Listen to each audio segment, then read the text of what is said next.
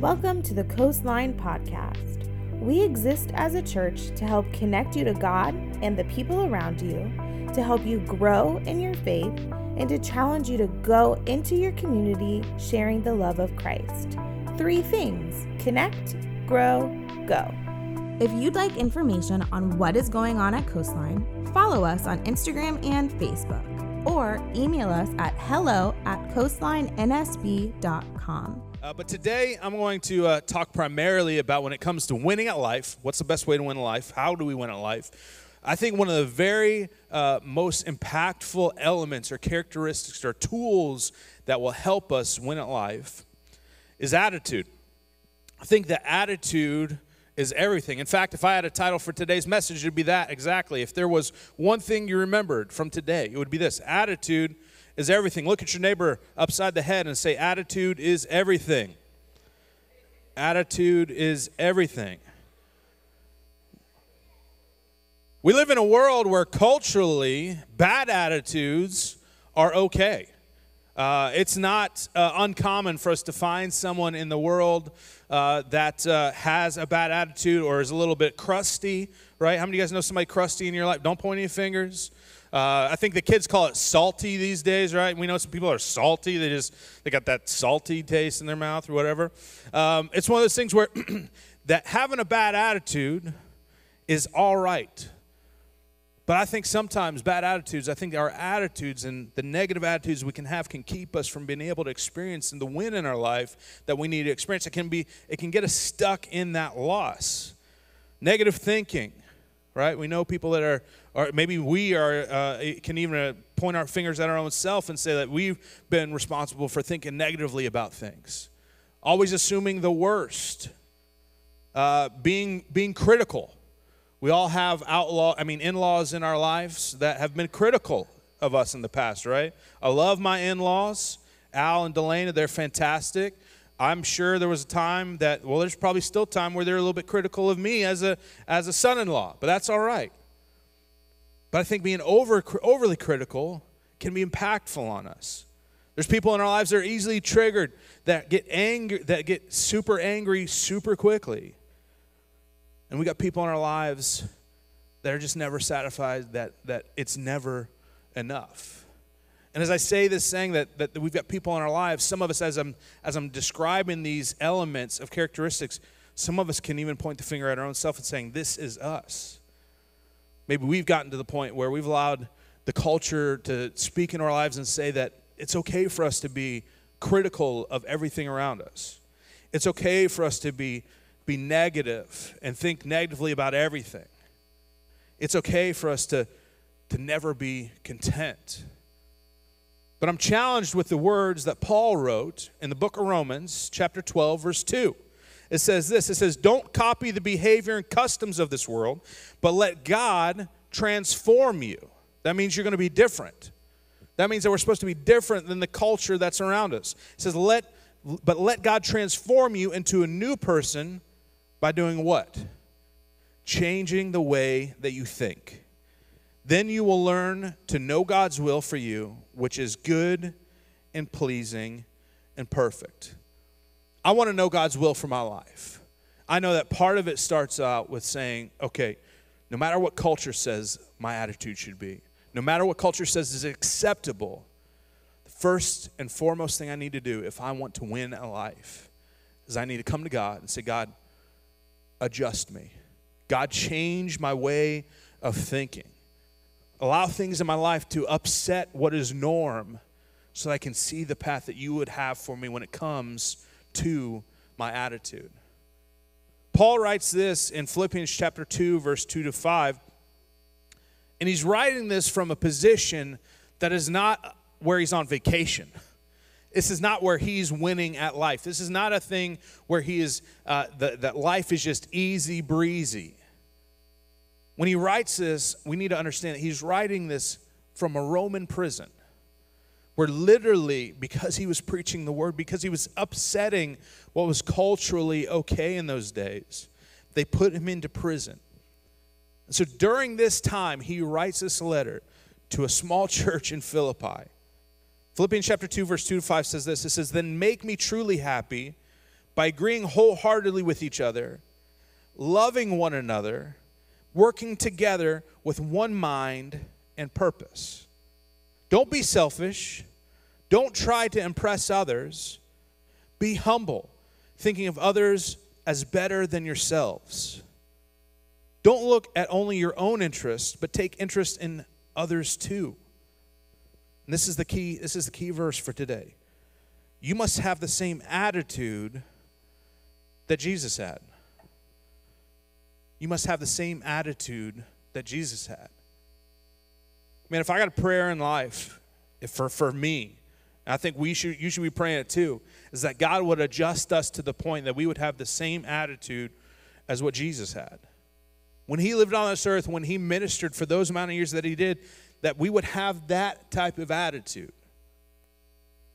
I feel like the problem that we have though is when we read uh, about Jesus, or or in when we've watched videos, or when the Sunday school teacher or the pastor has told us about Jesus, what Jesus has done, we, we have this false sense of who Jesus was, where we think Jesus was this meek, soft-spoken, go with the flow kind of guy. We we highlight the the humility that Jesus had. But one thing that you've got to know is that although Jesus was humble, and humble he was from humble beginnings, born in a manger to a carpenter.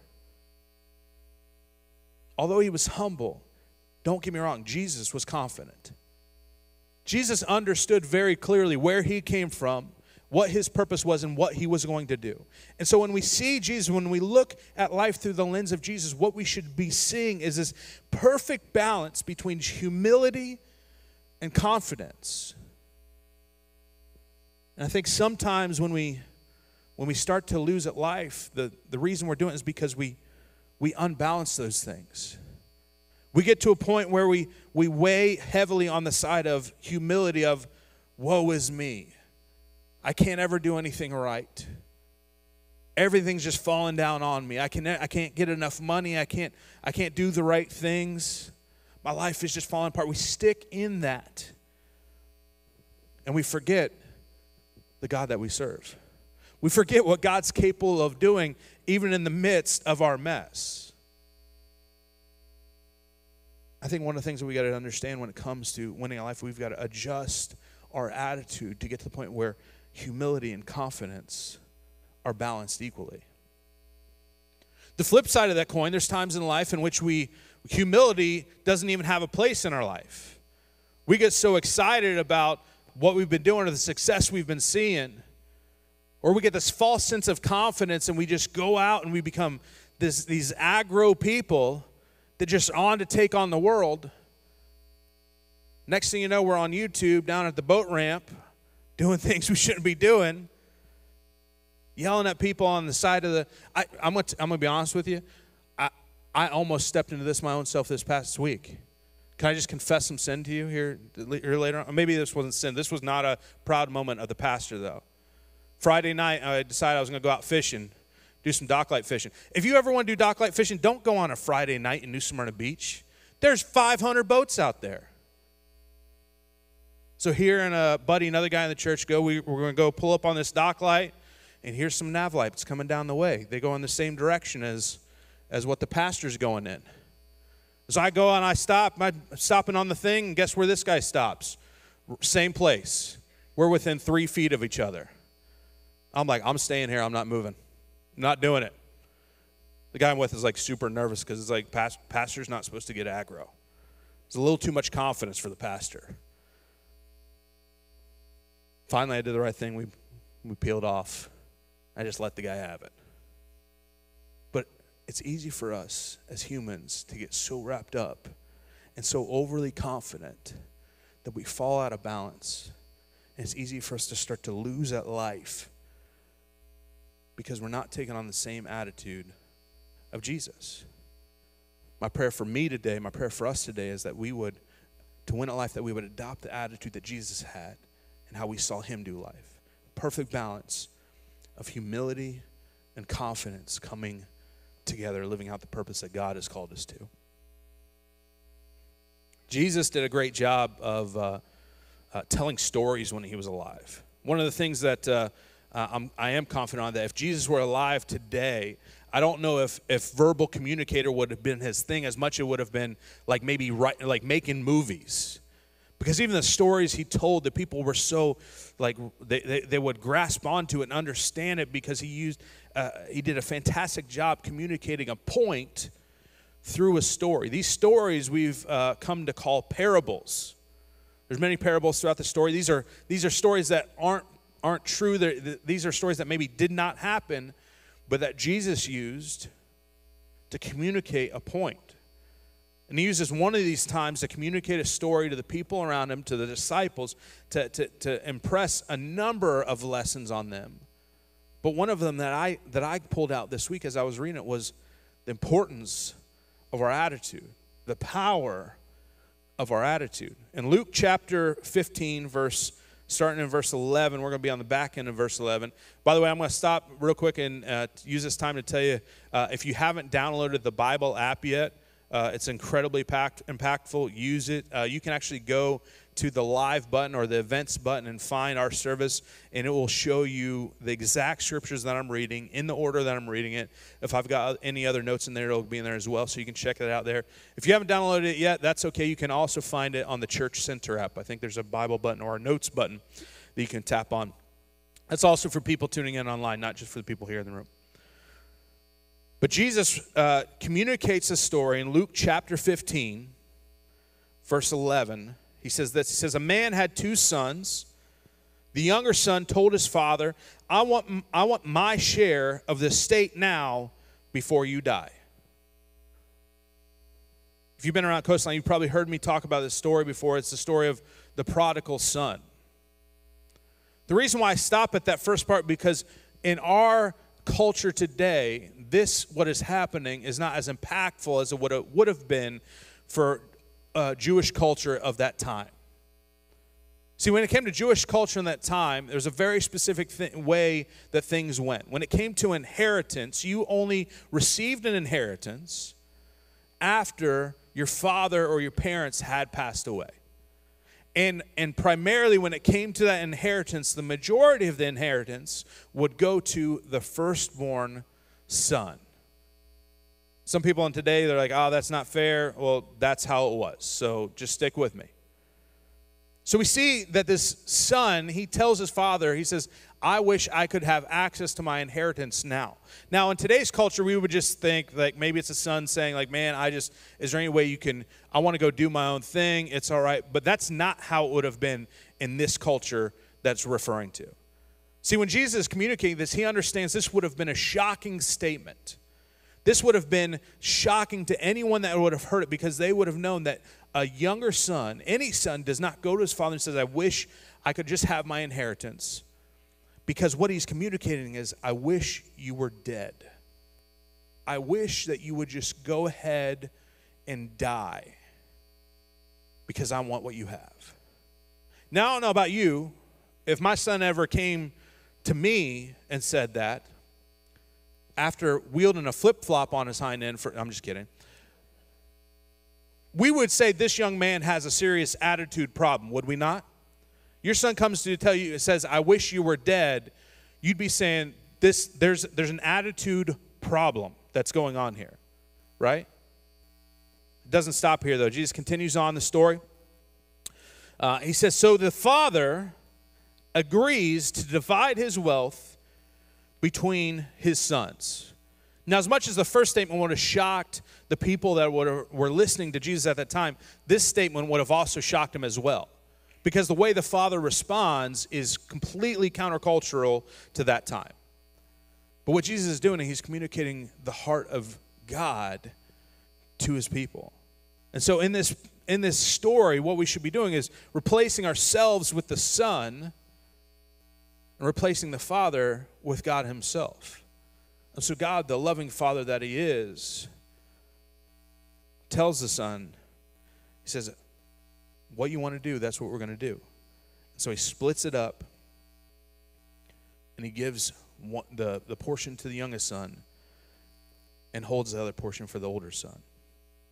In verse 13, it says this it says, A few days later, This young son packed all his belongings and moved to a distant land, and there he wasted all of his money in wild living.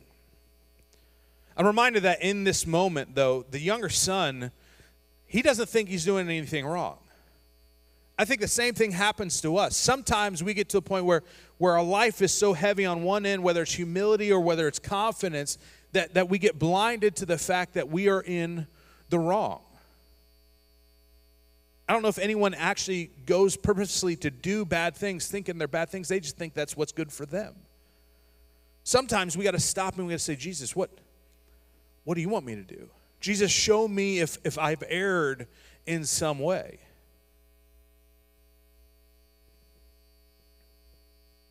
Continuing on, says in Luke chapter 15, verse 14, this is About the time his money ran out, a great famine swept over the land, and he began to starve. He persuaded a local farmer to hire him, and the man sent him into the fields to field his pigs. The young man became super hungry that even the pods he was feeding the pigs looked good to him, but no one gave him anything. Here's the good thing is I, I think that sometimes when we get off course like this, when we get to a point where we get so heavy one way or the other, when we get to a point where, where we're living just the life that we selfishly want, we're pursuing the things that we think what's best. God, the gentleman that he is, doesn't doesn't force our hand. He doesn't he doesn't force bad things upon us. He lets us do what we want to do because he's given us free will. I found in my own life that as I continue on that free will journey, though, that I start to feel very clearly when I'm off track. Because when it comes to, to living outside of the blessing of God, when it comes to, to, to, to losing at life, my gauge is incredibly sensitive to that.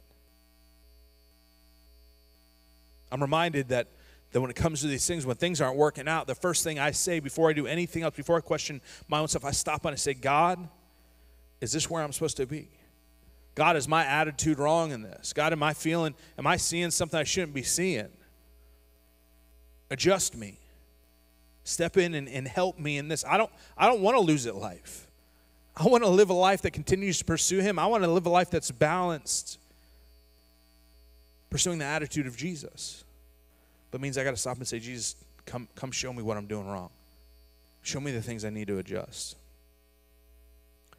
Luke chapter 15 through 17, it says this it says, when he finally came to his senses, I want to stop there. It says, when he finally, there came to a point in which he understood that he was wrong. And what he was doing, he was wrong. We live in a world today where, when it comes to feeling anything but happiness or joy or, or, or, or fulfillment, we, we, sh- we push everything off to the side and we say, no, no, I don't, I don't want to deal with that. But sometimes it's good for us to feel the pressures of life. For sometimes it's good for us to, to understand, to look at the scoreboard and see, why are we losing right now? Why am I losing? Because maybe that thing is an identifier, it's a gauge, it's, a, it's, a, it's an alarm going off saying, hey, maybe you're unbalanced, maybe you're off track. And maybe it's time to make an attitude adjustment. Maybe there's it's time to, to fix the position that you're following. To look at things through a different lens says, when he finally came to his senses, he said to himself, At home, even the hired servants have food. But here I'm dying of hunger. Verse 18, he goes on, he says, he has this idea. He says, I will go home to my father and say, Father, I've sinned against both heaven and you, and I'm no, no longer worthy to be called your son. Please take me on as a hired servant. So he returned home to his father, and while he was still a long way off, his father saw him coming. I had something funny happen this uh, this morning. Well, didn't start off funny, but this morning as the Nichols family was getting ready.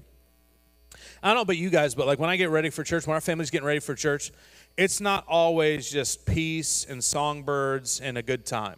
If you guys are having a good time getting ready for church, then I'm doing it wrong and I need to take some lessons. But sometimes it's like an outright battle or war, right?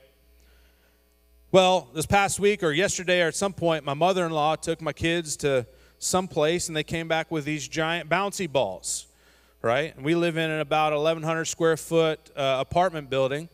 Two giant bouncy balls in a tiny little place, they don't always work out well. And so, as I'm in the shower, all of a sudden I hear a great crash.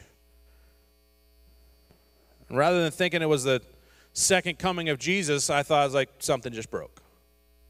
Sure enough, I go out in the living room and the ceiling fan is missing a one of the fan pedal things. You call what do you call that blade?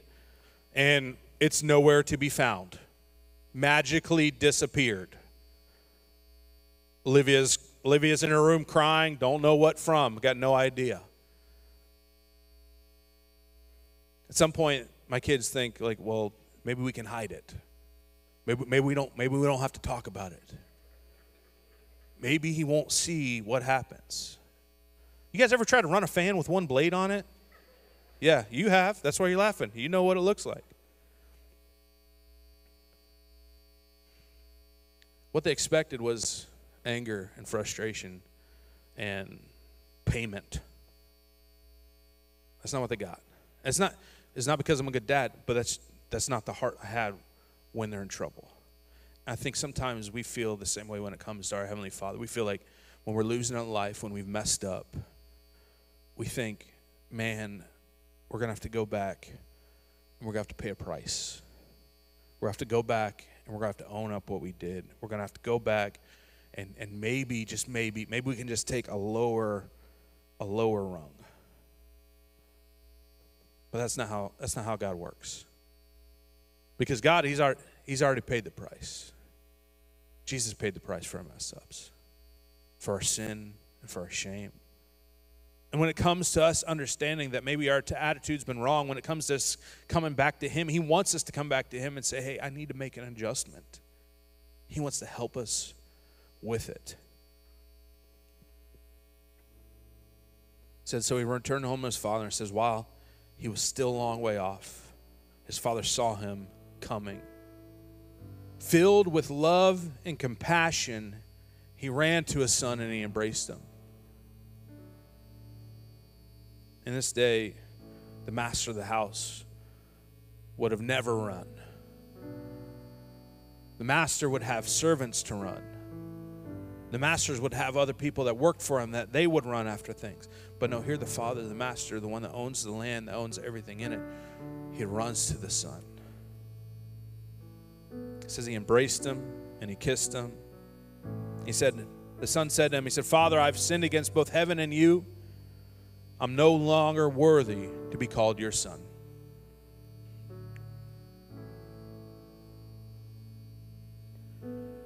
But his father said to the servant,